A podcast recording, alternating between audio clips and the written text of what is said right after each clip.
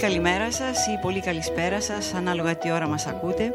Είμαι η Νανά Τσούμα στο μικρόφωνο και είναι η εκπομπή κάτω από το κιόσκι σε μία podcast εκδοχή.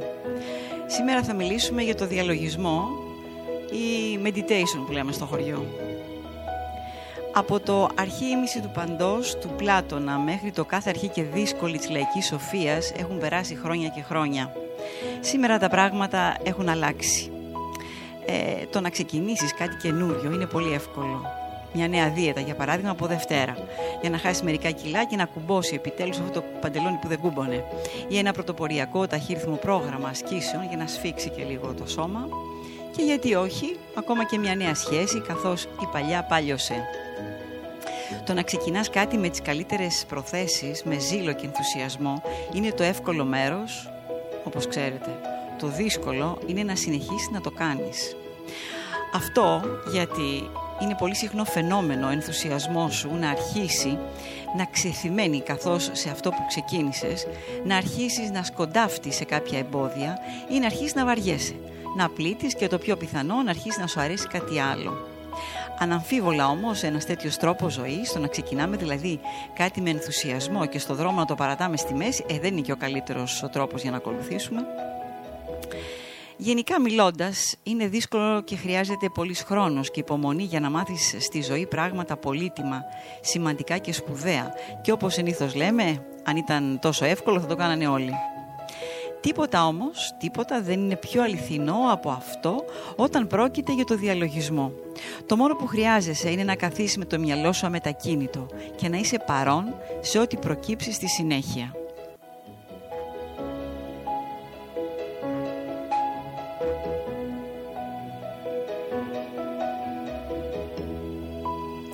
Ο διαλογισμός δεν είναι μόδα, ούτε τάση της εποχής. Δεν είναι επίσης ούτε μια εύκολη και γρήγορη λύση αυτοβελτίωσης. Ο διαλογισμός θέλει χρόνο για να εκπαιδεύσουμε το μυαλό μας. Εδώ γίνεται μια αλλαγή κατεύθυνσης στον τρόπο με τον οποίο συνδέουμε τις σκέψεις και τα συναισθήματά μας.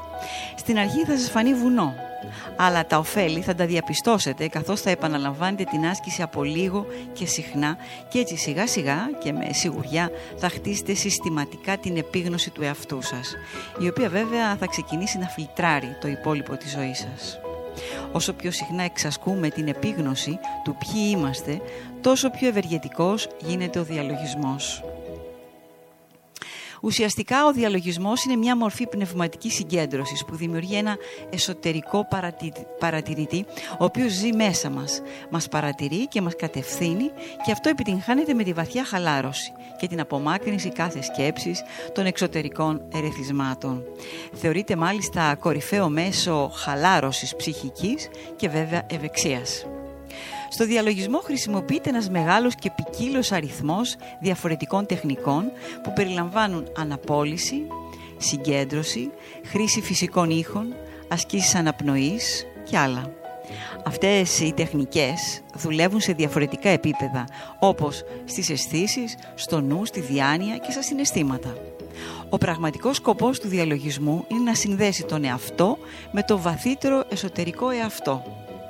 Χιλιάδες έρευνες που μελετούν τις πρακτικές και τα αποτελέσματα του διαλογισμού συμφωνούν πως κατά τη διάρκεια του διαλογισμού οι πιέσεις που έχουν συσσωρευθεί υποχωρούν σταδιακά και η ενέργεια αυξάνει με αποτέλεσμα να επηρεάζεται θετικά η υγεία του ανθρώπου. Στα αποτελέσματα των ερευνών αναφέρεται η μείωση του άγχους, της ανησυχίας, της κατάθλιψης και του πόνου, οι διαταραχές της διάθεσης, η βελτίωση της μνήμης και της αποτελεσματικότητας ακόμα και στην εργασία. Βέβαια, εδώ πρέπει να πούμε ότι η επαναλαμβανόμενη φύση του διαλογισμού μπορεί να προκαλέσει την αντίδραση του μυαλού μας. Καθώς το εκπαιδεύουμε μπορεί να βαρεθεί, να πλήξει, να αδιαφορήσει ή να βρει δικαιολογίες για να σταματήσει. Μπορούμε να πείσουμε τον εαυτό μας ότι αφού τελειώσαμε μια βασική σειρά μαθημάτων δεν χρειαζόμαστε άλλα. Το κλειδί λοιπόν είναι το κίνητρο. Αν αφιερώσουμε χρόνο να αποσαφηνίσουμε τις αρχές του διαλογισμού, δηλαδή να κατανοήσουμε το σωστό τρόπο που πρέπει να προσεγγίσουμε την τεχνική και να εκτιμήσουμε τη δυνατότητα του να μεταμορφώσει τις ζωές μας, δεν θα έχουμε κανένα πρόβλημα για να συνεχίσουμε να το κάνουμε. Πρέπει να είναι σαφές στο κίνητρό μας το γεγονός ότι γνωρίζουμε γιατί κάνουμε αυτό που κάνουμε και έτσι σπάνια θα έχουμε πρόβλημα για να διαθέσουμε τα 10 λεπτά μόνο που χρειάζονται. Το καλό με αυτό το διάλειμμα είναι ότι μας δίνει την ευκαιρία να στοχαστούμε εκ των προτέρων ποιο είναι το κίνητρό μας.